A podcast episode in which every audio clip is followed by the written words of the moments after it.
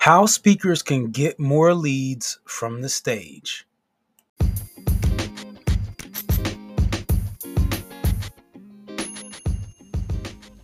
Welcome to the Automation Mastery Podcast. This is your host, Justin Morgan of AutomationMastery.net, here to help you automate your business, master your destiny, and maximize your impact.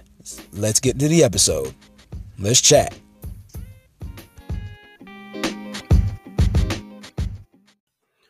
So it would have been back in probably about 2011, 2012, maybe, where I was introduced to a couple guys who would change my life.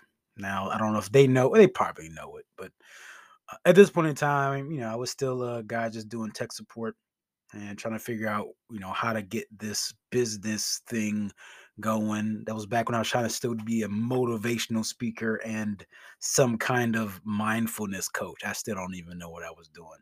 Zero clue. Uh, it's kind of embarrassing now that I think about it. But being introduced to them I was sucked into this world that I had not knew what I was getting myself into. And it was the space of speaking and coaching and, and selling programs. And I just, I didn't know what I was getting into. But again, these two were doing pretty well for themselves. And these two would become mentors of mine. And I, I, um, I still to this day either speak to or work with uh, one of them in in, in a capacity, um, and I appreciate it. So if they get to hear this, then then amazing. Um, if not, just understand there's a reason I, I start there uh, as we get into this this talk about how speakers can do better from the stage. Now, these guys were nothing short of amazing when it came to getting and closing deals at an event.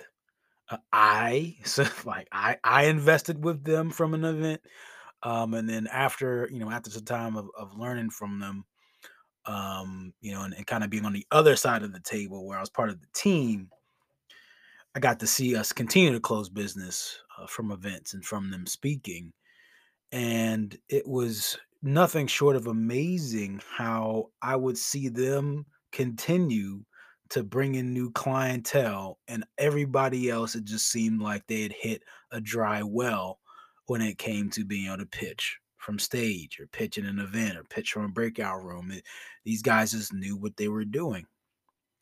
And there's some basic things um, that i want to express to you all that i've seen work i've experienced work for me as well that will help you get a little, just do a little bit better from stage. Okay. Now I know before again, I'll talk start with systems because I've talked about systems before, and if you haven't, make sure you check out at least the last episode. Um, I think I, I kind of scratch on a few mistakes that speakers make and coaches make, and that can be easily remedied. And this is one of those things is, is having a system that takes people from the stage to investing in you. Now, um, one, you got to have a method to be able to capture their information, right? So some people use an opt-in page. Um, we like to use a text marketing system. Okay, it was it was our bread and butter. It worked out very well for us. It's very profitable for us. Okay. Um, there's reasons for it. Again, I won't get into all that right here, but again, text messaging is the way that we did it.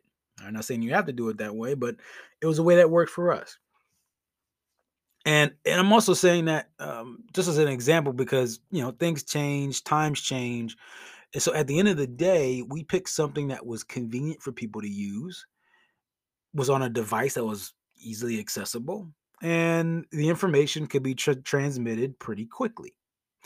Now that may change by the time you hear this. Maybe some other piece of technology you should check out and think about, but that was the basis of it and it made it easy because it was easy to integrate it within to the, the presentation. So if I had to give you a second pointer, and the mistake I see a lot of speakers make uh, when they're trying to capture leads is sometimes that that attempt to capture leads is it's it's a foregone like it's it's uncomfortable it's unnatural it's kind of put in at the end.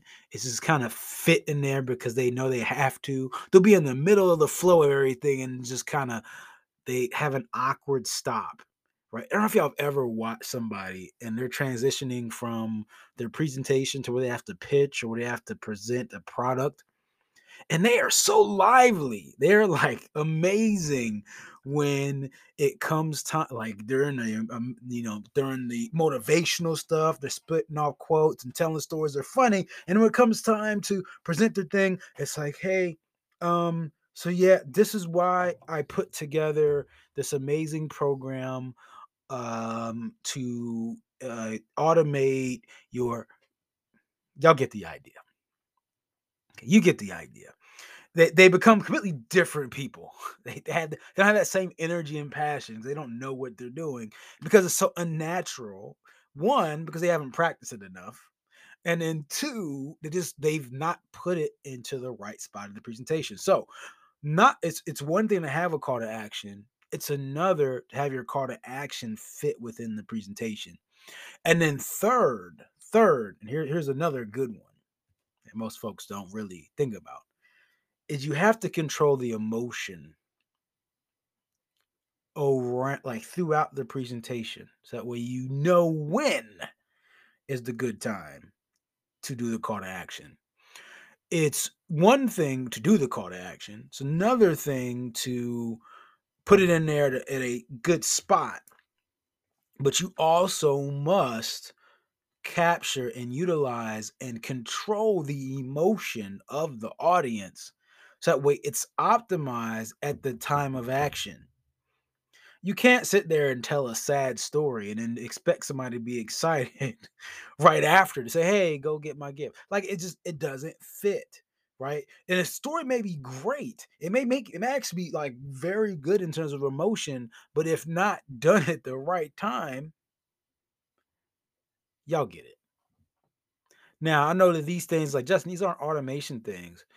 Uh, well, yeah, but people often think that technology solves everything. And unfortunately, there's still a human element. The key part is understanding how to use technology to capitalize and to maximize the human element. You need both. Both things need to exist for you to have the maximum output, the maximum result, the maximum revenue that you want. Listen, if y'all need help with this stuff, it's very simple go to learn.automatewithease.com. That's your free training there. You can just, you know, watch that. Then after that, you can get in touch with our team and we can get you on the calendar. We talk a little bit further about how we can implement this in your life, right? How we can implement this in your business. We'll give you something that fits you and it's a plan for you, and we'll take it from there. Okay. All right. I appreciate you. All that you do. make sure you share this episode with a friend, a family member, or even a foe because they need this information too. I appreciate you and all that you do. And as usual, treat each day as a building block to a better future. Peace.